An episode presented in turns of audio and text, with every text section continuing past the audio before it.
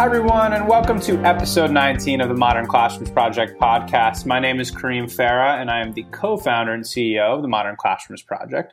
And I'm joined by co host Zach Diamond. Zach, how are you? I'm doing good. How are you? Good, good. It's a busy time. We're inching closer and closer to the new year, and we're excited to chat today a little bit about sort of what we can think about moving forward and path forward beyond 2020. So today, um, we're going to approach the podcast a little bit differently. Zach is going to take the lead on really crafting the questions and driving the discussion around how we can think about moving forward um, as educators, as school and district leaders, and as a community um, as we transition into 2021. And Zach, why don't you go ahead and take it away and start kind of sharing a little bit about your thinking and how you want to uh, approach this discussion? Yeah, totally. I mean, the reason that I wanted to ask some of the questions on this one is because You know, I sort of consider that I on this podcast when I am on it, I'm sort of in the position of a teacher more than you and Kate, um, who are the sort of main uh, modern classrooms co-hosts, right? Um, and so I am unclear. I feel uncertain about 2021, and so I just have I have lots of questions. I think teachers have lots of questions, and so you know, I know that modern classrooms has plans. I know that modern classrooms has benefited me this year. And so I just want to talk and ask you questions about how, you know, how you're planning to support teachers moving forward. Yeah, no, and I'm excited to discuss this with you. And, and frankly, we may have some answers, but certainly do not have all the answers. Um, I think that's impossible at the moment, but I'm excited to kind of field some of these questions. And I know you always have a very, very good temperature check on what it's like to be a teacher at the moment because you're a teacher at the moment. So um, I'm ready to chat about sort of what there is to come and, and kind of discuss what you think some of our plans are um, and how we're approaching the moment. Yeah, so I guess let's dive into these. The first question I, I guess the first question I had is sort of very broad, um, but you know, getting to the end of a year, it's always a time to sort of reflect and look back and look forward. And obviously, 2020 has been kind of a wild card um, in terms of reflection and, and growth and, and what have you. But you know, the in a lot of ways, the word and the idea of 2020 have sort of become this like buzzword that has stood in to signify all the stuff that's happening, right? But it's not going to end in January where I think that some of the biggest challenges are still yet to come in terms of returning to schools. And so I'm curious what challenges you foresee as we begin this transition back into in person learning sometime in 2021. Yeah, no, it, it's a good question. I mean, I think there's a few challenges that everyone I think should be and already is thinking about at sort of every rung of the education system. I mean, the first is a, is handling the moment. And obviously, we're in the heat of the challenge here. Um, the virus has not gone away. Uh, schools are going to be balancing a mixture of distance learning, in person, hybrid, and everything in between for some time. And I think one of the biggest challenges that folks will need to think about is how quickly this school year may sort of end and experience a broad variety of fluctuations in what learning will look like, and then how rapidly folks are going to need to prepare for the following school year. And hopefully that following school year will be in-person learning in large in large part. And that kind of leads to challenge number two. So I think challenge number one is this idea of, of feeling rushed, like how do you survive the moment? How do you make sure learning is sustained and everyone is kind of staying socially, emotionally, in as stable of a place as possible, as well as physically healthy? But then once you make it through there, there's not that much time to think about what schooling and teaching and learning needs to look like in the following year. And I think if there's one thing that's undeniable about what's transpired, it's that there's never going to be a time that I think I can remember where there's going to be a greater diversity of both learning levels and social emotional needs of students walking back into classrooms when we can eventually return back. And that fundamental idea that, you know, what does it mean to be a student in fifth grade math?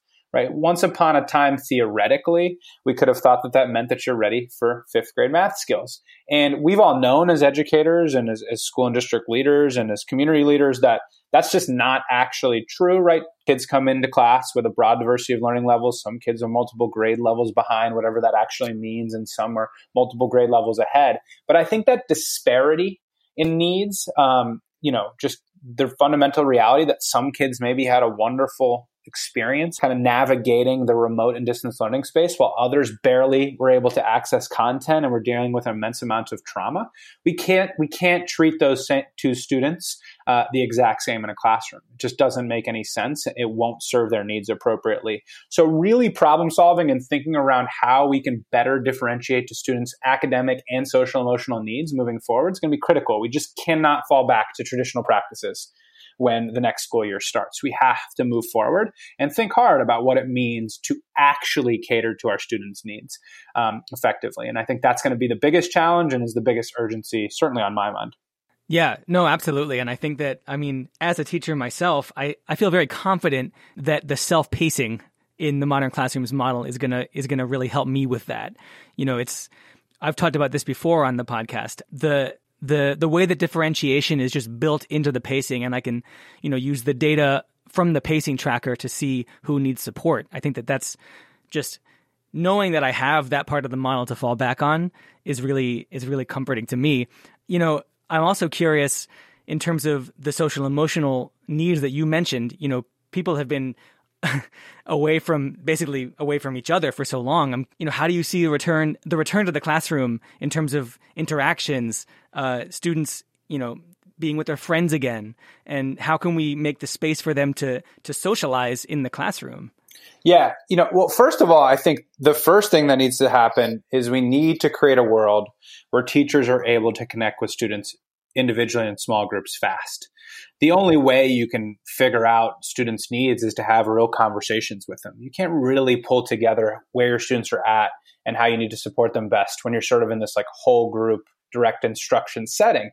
It's just really hard to get a temperature check on the variances of, of kids' social emotional needs and academic needs. And ultimately, you see a lot of disengagement in those moments and you're really fixated on sort of behavior management and keeping things in check which i know you talked about as well. And then also creating the space for students to organically interact with each other to me, that really requires not overstructuring the learning environment, letting students drive those discussions, facilitating time and space in the classroom that isn't fixated on content necessarily, but more fixated on just kids re immersing themselves in a learning environment, navigating, discussing, and collaborating with teachers and their peers is going to be critical.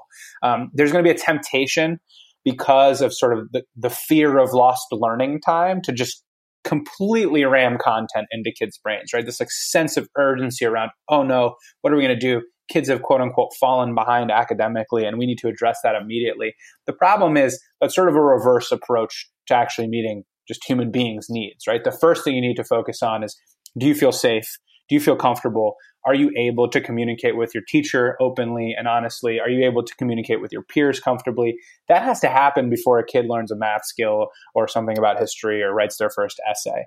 And I think really creating the space for a lot of one on one and small group time in the classroom is the best way to push that forward. Yeah, oh, absolutely. And I, you know, I'm glad you mentioned that. It echoes what I was thinking. I mean, that urgency that you mentioned is, I think that putting aside the pandemic, from the earliest days of modern classrooms that I was a part of it before the pandemic, that was something that we were already working to try and minimize that urgency, that feeling of pressure and urgency in the classroom, right?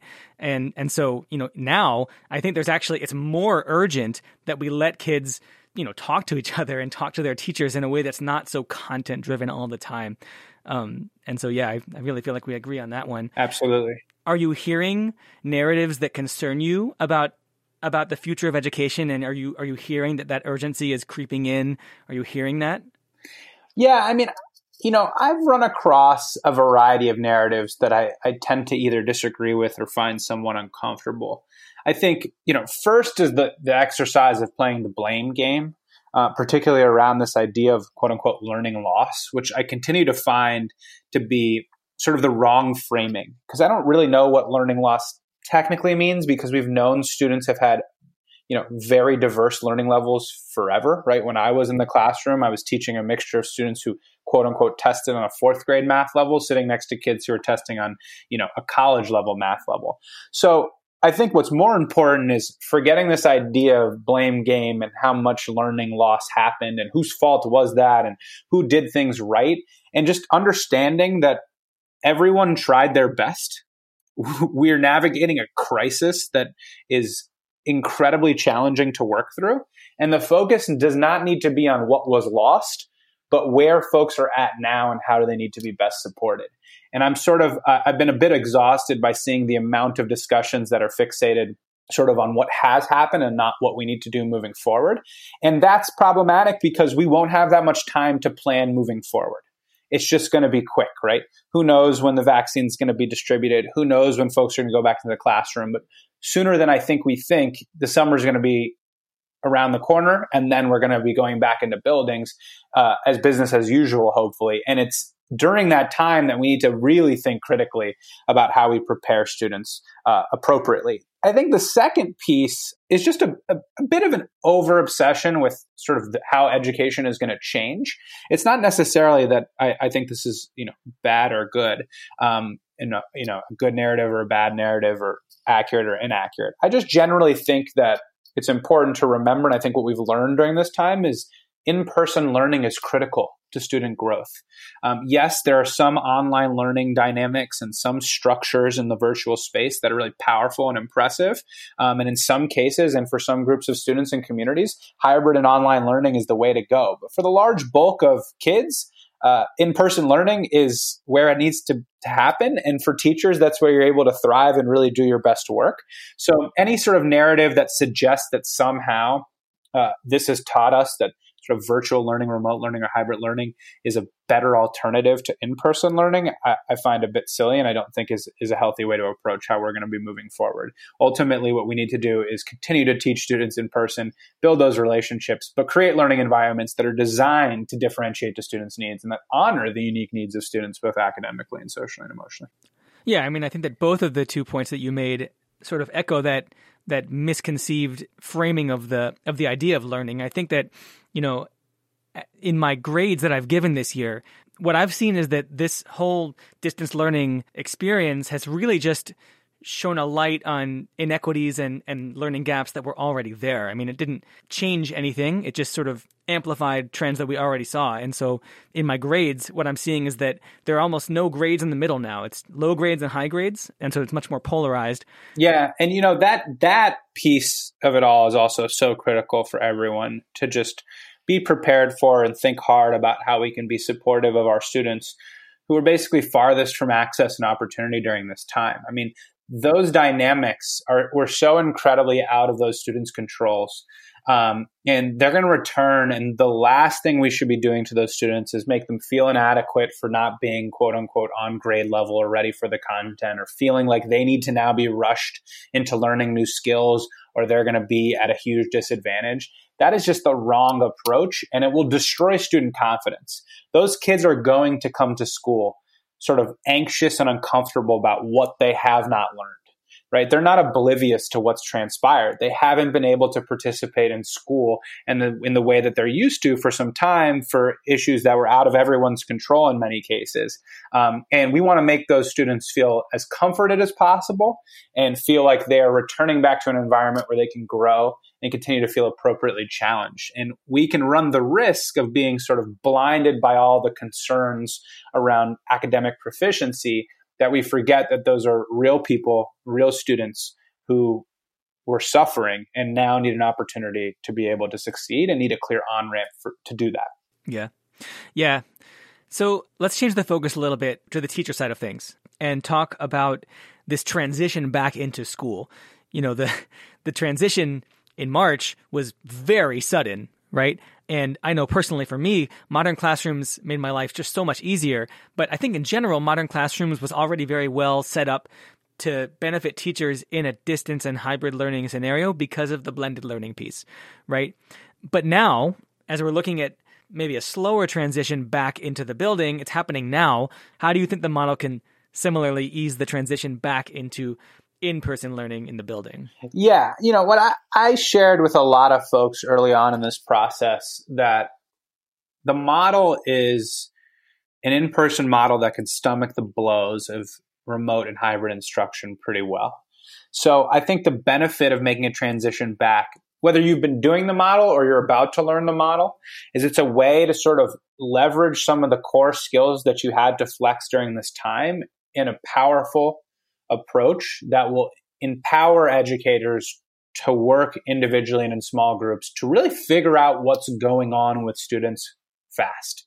right? That's what we want to do. We don't want to like over test and over assess and all that stuff. What we want to do is just make sure every teacher understands where kids are at, how they're feeling, what they're ready for, and then push them forward in that way.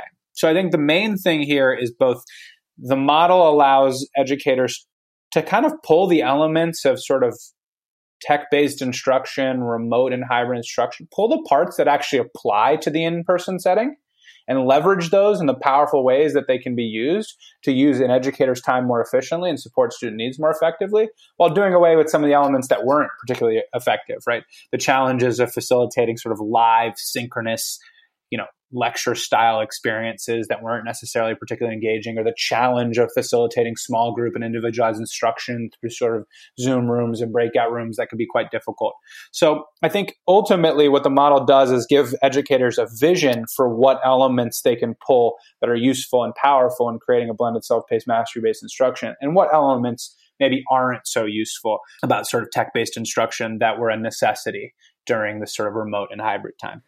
Yeah so so then, once we're back in the classroom, what do you think are some ways that teachers can really leverage this model to help students develop socially and emotionally and to develop those 21st century skills that we want them to learn? Yeah, you know, uh, these are some of the things that are so habit oriented, right? The ability to self manage your time, the ability to be sort of a self regulated learner, some of those executive functioning skills, we got to kind of expect that some students haven't been able to flex those as effectively as they would have liked to, or have really, you know, need some positive reinforcement around how to structure that. So really, really focusing on creating the scaffolds for kids to be self-directed learners, setting daily goals, and then attacking those goals, giving them you know the opportunity to self-pace but also create the guardrails knowing that some students might really struggle with that much autonomy and, and time management uh, is a really powerful piece to get kids to kind of build the confidence to be in the driver's seat of their own learning. And through that process i think it'll be really valuable time again for educators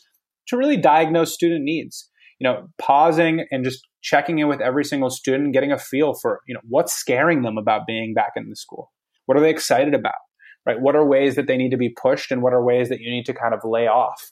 I think it's going to be a, a challenging experience to walk into a classroom and sort of look at all your students and say, wait, do I just like go back to business as usual or do I have to do something differently? And ultimately, I think the answer is a little bit of both. I think students are going to want the comfort of, of what business as usual looks like, but they're going to need a much more differentiated environment and a lot more one on one and small group time. And I think a lot of that needs to start with those social emotional 21st century skills, reinforcing what it means to be a learner, um, to attack goals, to reflect, to stumble on mistakes and then grow from them is going to be critical. And, and, then to also really be careful around sort of making assumptions about where students are at and what their learning looks like at the moment. When I think back to sort of the beginning of the school year on any given year, it's sort of a nerve wracking experience to be an educator and just to know that you're getting incredibly unique and amazing people walking in your classroom and you may not know them particularly well and you certainly may not know much of their background. That's exciting. I think what's challenging this year is, is some of the things that has transpired over, over the course of this pandemic are really jarring and overwhelming and may not be you know realities that are very easy to handle in a classroom and i think the last thing i'd say is really being ready sort of school systems and school buildings and districts being ready to also leverage the support staff in the building in scenarios that are just bigger than your individual classroom. Sure, sure. Yeah. You know, one of my favorite things about this model, just in general, is how I can spend time just chatting with kids and getting to know them. My own philosophy on this is like kids have these attitudes about school and it comes from the way that they're treated in schools. And so I, I, I just want to show kids that that school can be interesting and their teachers can see them as people, right? Um, but now, especially now, some you know, I teach probably a hundred students that I've never met you know, some of these students that haven't turned their cameras on, I won't recognize them. And even though I've been with them now for four or five months, and that's just very strange to me. And so I, I, I personally am going to take a lot of time to get to know the kids and, and deprioritize the content uh, wherever I can w- within reason. And, you know, I remember um, I had a principal, he would always say, whenever we came back from winter break, you know, a two week break, he would say you have to reteach the routines, you have to practice the routines again, get back into it. And now, you know, with a an entire year away from school, I, I wonder like what what will the routines look like? What what are the routines now? And and the point you made about sort of looking at the kids and feeling, do I just go back to business as usual, or or do I, you know, do I do something different? I I I, I don't know personally right now, and I'm curious to see how um how schools handle that. Yeah, and I think you know it makes me think of sort of taking an asset based approach to just teaching and learning versus a deficit approach and you know this idea of gr- having grace and empathy it's going to be very difficult to walk back into classrooms and you know see some students struggle in ways that maybe they didn't before and wonder why and feel this pressure you know because accountability just probably isn't going away so you know feeling these accountability pressures and then these concerns with students about maybe not staying engaged or being unmotivated and that causing folks to suddenly kind of inch closer to a deficit approach um, versus an asset based approach of, of, thinking about students. And I think it's going to be critical for all of us as we kind of take a look at what learning looks like when students go back into the classroom to make sure that we remember how long it's been uh, since kids were just in a normal, healthy, functional routine um, and give kids time to adjust. And the fear that I have is all this alarmism around what kids have lost academically is going to make folks so on edge that there's going to be a fixation on that and not on the fact that kids just need time to adjust to being back to students in a school building. That's going to take time and we can't rush that process. Uh, ultimately, one of the things I loved about being a teacher is I could get a million directives from principals and superintendents, but kids decided how the learning would go. And if kids weren't ready for certain things, then we weren't ready for it and there was no alternative solution.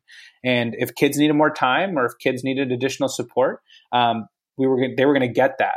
And I think that really responding to the needs of students and getting a temperature check on where kids are at are going to be is going to be really important. And also being aware that no one actually knows the solution, right? I think the Modern Classrooms Project presents a really viable approach to teaching and learning but when it comes to setting expectations and accountability structures and pacing and all that kind of stuff, no one actually knows what that's going to look like. And it's going to be very, very different for different school communities and grade levels and content areas. So there might be a directive, there might be a demand, there might be an expectation, but don't let that drive what actually happens in the classroom. Let the students drive what happens in the classroom. And that's going to be hard to remember when, you know, the beginning of in-person learning is happening and there's a, there's a lot of energy angst excitement and nerves around sort of what's going to be covered and what needs to be done next. And and i think that's something that everyone is going to have to pay close attention to. Everyone from superintendents and, and, and state leaders all the way uh, down to our students themselves need to, to make sure that they are aware that things are new and they're going to be navigating a brand new environment. Yeah and but i also think in some ways they are new in that there's there's a pandemic we've never had that before but in a lot of ways it's the same problems it's that same pressure it's that same urgency just much much much more now.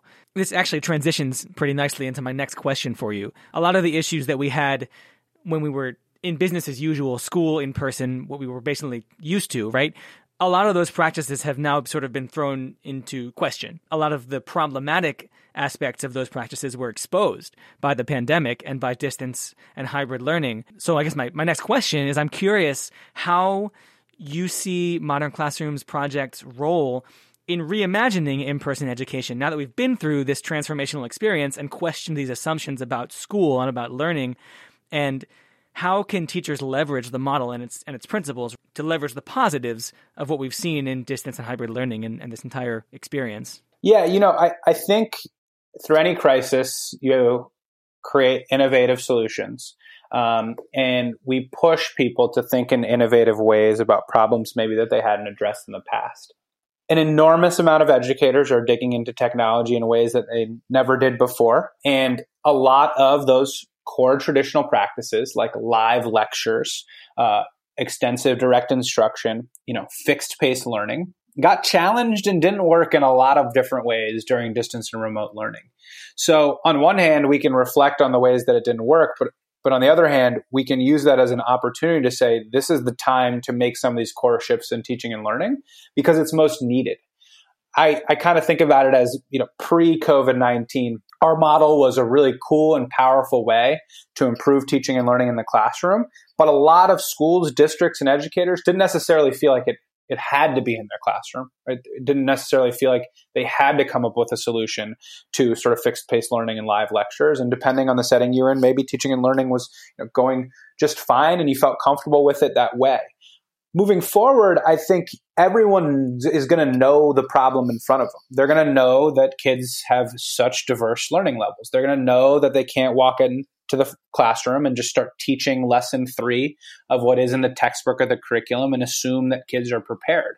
And what we hopefully will provide educators with is an actual blueprint to innovate in the classroom that isn't reliant on some external structure because ultimately i don't think school schedules are going to change much. I don't think you know kids are going to be moving from class to class not based off of their actual age but instead based off their skill level right? I don't think those radical shifts in teaching and learning from a structural standpoint and a systematic standpoint are actually going to happen. I think generally speaking folks are going to return to school buildings and schools are going to look quite similar and schedules are going to look quite similar. So what has to happen is educators as always, are going to need to be the leaders of the innovation educators are going to need to be the folks in the classrooms that are doing the creative and powerful things to allow them to differentiate to student needs. And we just provide a real blueprint for doing that in your classroom, regardless of if a colleague is doing it, regardless if your school or district is choosing to adopt it, you know, school or district wide. You as an educator can use our model as a true blueprint to create some change in the classroom. And it's the type of change that we need to see to meet students' needs moving forward. It really isn't an option. Yeah, uh, I definitely think one thing specifically uh, is the accountability aspect and you know the self-pacing and, and the pacing in general putting more responsibility on the student. I think that that is something that has sort of been stress tested during the pandemic. Even teachers who aren't using the modern classrooms model are now relying on kids more right to get their own work done because we're not there in the classroom with them. And i, I personally i feel like the model if it doesn't motivate the kids more necessarily although in some ways it does uh, we can talk about the public pacing tracker. We can talk about wanting to stay on pace, knowing that there is a pace. But even if it doesn't, it gives me the data to see who's struggling in a much clearer way and, and where I can be be more supportive. And one of the things you know we talk about all the time is this idea of customization. Right. Right. We believe deeply in the importance of educators customizing the model. There is no right way to do the model. There is no one way to do the model.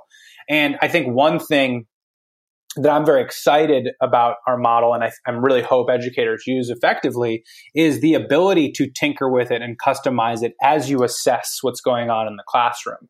And I think that's really challenging in a when you use a traditional approach to teaching and learning, right? When you use a traditional approach like I did for many years and sort of walk into the classroom and it's lesson three of quadratics today and you start going over it, if that's not landing well with students, like your body temperature goes up you're like this is a disaster this isn't working kids are disengaged you go home and then you kind of think like okay do i just like reteach it again do i just like move forward and pretend like nothing happened you know that is a very restrictive environment for teaching and learning. It doesn't actually allow you to make very many pivots, both live in the classroom and moving forward with your curriculum and pacing. I think one of the cool things about our model is the degree with which educators have the power to customize and adjust pace and, you know, retweak what is a must do, should do, and aspire to do, or push deadlines a little bit later because you're noticing that students need more time, right? That flexibility is really, really critical as we think about the unknown which is where students are going to be at both socially, emotionally, and academically. We have less answers to those questions than we ever have before, which means we need more customized models that allow teachers to really make the pivots that they see fit. Um, and I think that's a key piece that we need to think about moving forward. And it's also a reason why I think our model can be pretty powerful. The other thing I, I, I think you mentioned is, you know, some elements of sort of hybrid and remote instruction. You've said this a number of times, Zach. Like worked quite well right? There were there were some kids and oftentimes not the kids you would have thought and i hear this from educators all the time yes. thrived when they weren't in sort of a classroom environment that was maybe restrictive and exactly. you teaching and learning in one dimension. And it was when they had the freedom to be in the driver's seat and when they had sort of unrestricted time to learn and wrestle with ideas and tasks that they flourished I don't think we should dwell too much on what went down in remote and hybrid instruction because, as a lot of folks have said, it was really emergency instruction. But I think what we need to pull from it is what were some of those things that actually students thrived with? What were some of the elements of the learning experience in the remote and hybrid setting that was really powerful? You know, one is the fact that kids can be self-directed learners. You know, kind of eradicating that notion that kids might not be developmentally ready to be in the driver's seat, right? That's a silly concept. And all these kids across the country were doing the bulk of their learning without the teacher literally with them. Right. Uh, you know, another one is this idea that we want to provide a, a, safe space for kids to communicate with teachers and their peers. I heard so much this idea that the chat function was so powerful. I was I was just about to say that. Right? And this is it's this idea that when you create a much more, you know, one-on-one or small group environment for a kid to express their feelings or ideas or thoughts, you're more likely to get kids who maybe don't normally engage as much to engage. And when we when I think about the in-person space, it may not happen in, in the chat function, but it can happen in those one-on-one and small group discussions, right? Yep. And remembering that that's an opportunity for kids to really express themselves, especially if expressing themselves in a larger setting wasn't particularly impactful. And then the last thing I'd say too is like I hope educators especially educators who haven't necessarily dug into our model or similar models ask themselves sort of what aspects of sort of the traditional direct instruction live lecture did anything over this sort of distance learning and remote space. And when I say that, I mean like really assess when you were sort of delivering 20 minutes of direct instruction and maybe students' cameras were off or they were disengaged, was it actually doing much for teaching and learning? Was it driving mastery? Or was ultimately the most important part when kids got to work, right? When they were engaging in challenging problems, when they were writing, you know, their ideas down and when they were collaborating. And I think what most people have confirmed is that the real learning happened when they weren't compliantly sort of listening to something, but instead were engaging. And that means that when we go back into the in person setting, that's what the bulk of the learning experience should look like. I, I absolutely agree. I was going to say that actually, but you said it first. um, the, you know, I don't have quite as clear a point of comparison because I was already teaching in the modern classrooms model and I was already doing this. But spending time on Zoom teaching, it really I've I've tried it. Um, it feels just very tedious, more so than lecturing. And I, you know, I don't like lecturing. um, but I've had to refine the things that I do do in in the full group. And if I spend the time in the full group setting, just five minutes, you know, I we open up Zoom. I say, okay, today the lesson that's on pace is lesson three. Uh, I can see that most of you are still on lesson two, um, but I want to talk a little bit about lesson three or maybe lesson two. Um, and then that's it, right? That's my entire live class. Maybe kids ask me questions, and and they do. Like they'll chat me privately, or they'll ask it in front of the entire group. Uh, not putting so much pressure on them to to feel like they have to be paying very very close attention the entire time. I, mean, I think this is. I do feel like this is just sort of a. But It's part of the, the modern classrooms model anyway.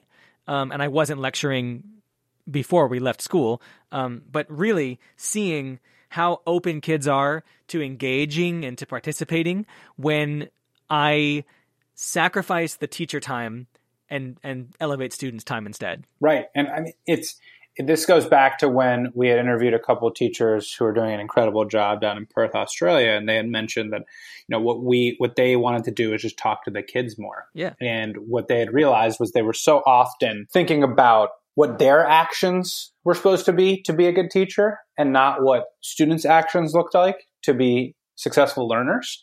And I think one of the things that you know happened during remote and hybrid instruction is you saw a lot of times where kids were engaging in actions that would drive their learning that weren't actually in line with what the teacher was necessarily doing, right? So a student may not be present during class or their camera might be off, they're not particularly engaged, but then they produce really high quality work. And that should challenge everyone's notion that somehow the only way a student's going to learn is if a teacher delivers that information to them in a very clear way and then they go regurgitate tasks. Like that's just not a realistic way of thinking about teaching and learning.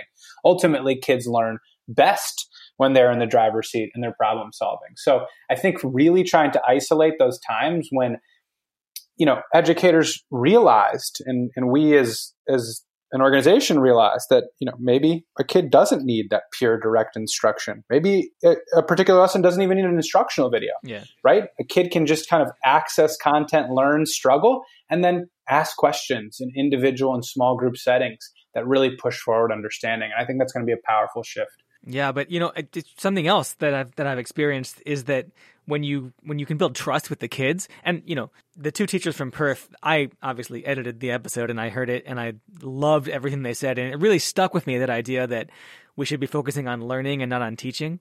But you know, I've I feel like I've gotten to a point with my students this year where they're comfortable enough to ask me to teach them. Like I've had this happen where the entire class chatted me to be like, "Can you teach us this lesson and they, every single one of them was asking me questions as i talked through the lesson basically just reenacted the video on this on, on the zoom call. And it's not because they don't like learning from instructional videos right? It's because they have become comfortable in my class because of the the low sense of urgency the low pressure the communal feeling of being in my class that not requiring those lectures lets them sort of feel and lets them relax a little bit. And it it I think it really motivates them to be more open and to ask questions and to participate in a group because they feel like they're part of a group. It's funny, I feel like I've totally come full circle. Like I had to earn their trust to be able to do that and giving them those 5 minutes sometimes we talk about video games sometimes we talk about sports whatever it is and so this you know the idea of relationships and just being present with the kids they build trust you build trust with them and and they'll be willing to listen to you I, I think one of the coolest things that I remember when kids got comfortable with the model is their openness and willingness to be honest with me. Um, made it a lot more easy for me to support their unique needs. Ultimately, I want to spend less time figuring out what their needs are and more time hearing what their needs are directly from them and then figuring out how I can cater to their needs. Right. And a lot of times, I think in education, we are doing a lot of trying to predict kids' needs and assume sort of to the best of our ability what their needs are, as opposed to just having a really open line of communication with individual students. And part of the reason why is when you kind of put kids in a situation where they're in whole group instruction and can't really communicate one on one with their peers or with you as the educator, it's very difficult for them to express their actual thoughts and deliver their kind of feelings about how learning is happening and what they're struggling with. So they resort to just kind of following suit with what everyone else is doing and growing frustrated. So we actually have to teach a student how to be open and honest about what they think and show them that you're willing to respond if it's a, it's a reasonable request. And I think that'll be something that's going to be really important moving forward. Yeah, so I guess to close this out, talking about moving forward, um, we've obviously talked a lot about this coming year, 2021, and of course the coming school year. But I, I also I'm wondering, uh, from an organizational perspective, what plans do you have beyond COVID 19? You know, the organization is growing. I keep getting the emails from Rob with all the interesting stuff that you all are doing. What long term plans are there, putting aside the pandemic, to close us out tonight? Yeah, it's a great question, Zach. And at its core, we want to empower as many educators as possible with our models so that they feel like they're able to, to effectively meet the diverse needs of students in their classroom. And so they also feel like they're growing professionally and feel like their job is sustainable. And we believe now more than ever that our goals as an organization are serving an urgent need. Teachers are hungry for new and innovative instructional models.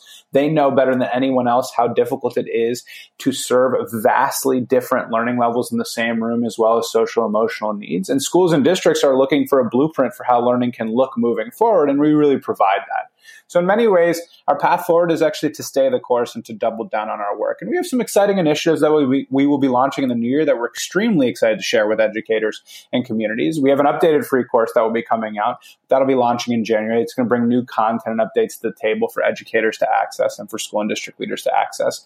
We're going to continue to partner with schools and districts. We already have about 35 school and district partners, and we're continuing to partner with more and more as school leaders and district leaders fund educators' journey through our virtual mentorship program so they can learn the model in full, get the support that they need from folks like you, Zach, uh, so that they can then launch a modern classroom of their own. And we're most excited to partner with schools and districts around our Summer Institute.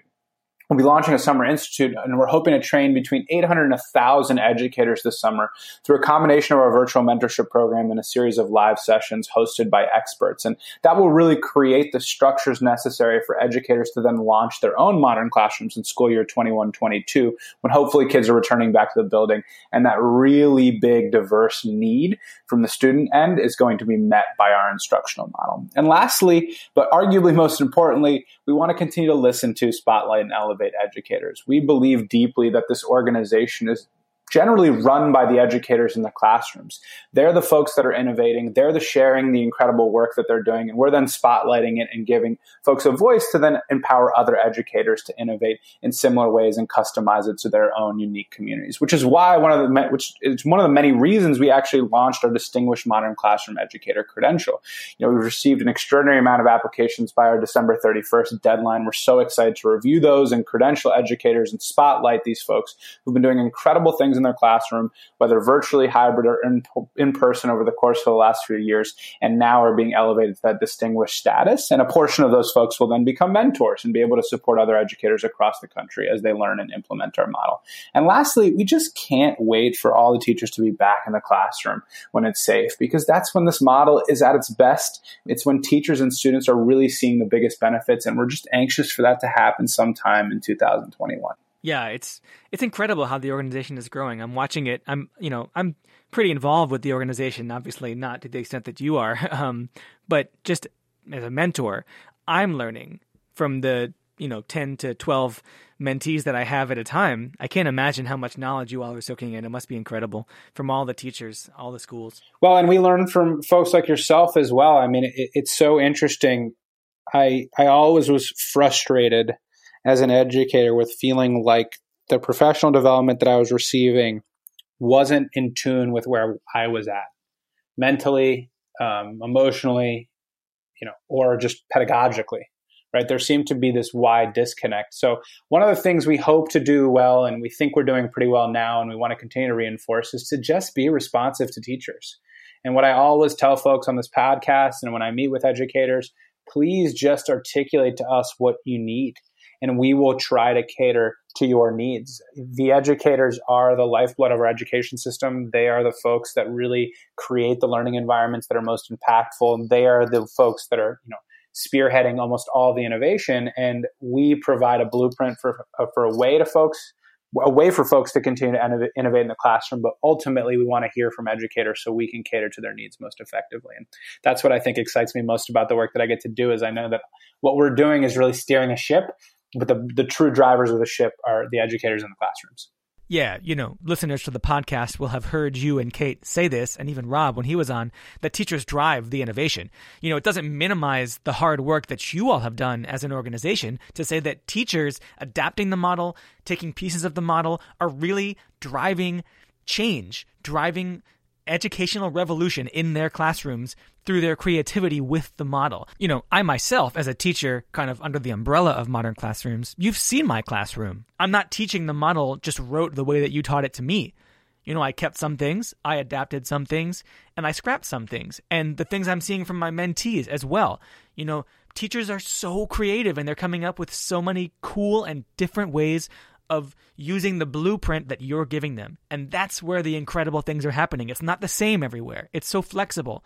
And I think that really speaks to the incredible work you've done as an organization and that you'll continue to do that teachers can take that blueprint as you've called it and innovate in such incredible and diverse and inspiring ways.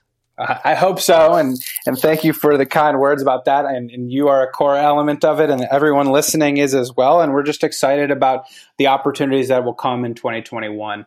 Um, and we are just always thrilled and excited to continue to see the incredible work that educators are doing. We've received a ton of applications for the Distinguished Modern Classroom Educator credential, and it's just so awesome to read these applications and see the creative instructional videos and the dynamic pacing trackers and all the different and creative ways folks have taken the model and run with it in their unique settings. Everything from counselors to adult educators to university professors um, and everything in between. It's been super, super cool. So I'm extremely excited. Uh, you know, it's, it's certainly a somber time, and, and I think all of us are anxious for when we feel like there's a light at the end of the tunnel for us to return a little bit back to normal um, be able to be in the same buildings with students. We, as a staff, are anxious to get into classrooms and actually watch teachers in action because that's some of our favorite part of the work. Um, so we're hoping and anxious for that to happen in the not so distant future. Yeah.